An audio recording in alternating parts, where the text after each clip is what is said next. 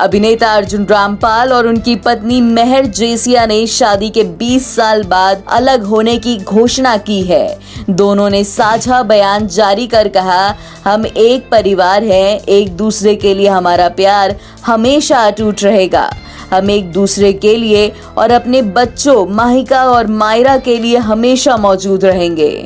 दोनों ने 1998 में शादी की थी। ऐसी तमाम खबरों के लिए सुनते रहिए देश की डोज, हर रोज ओनली ऑन डोज ऐप।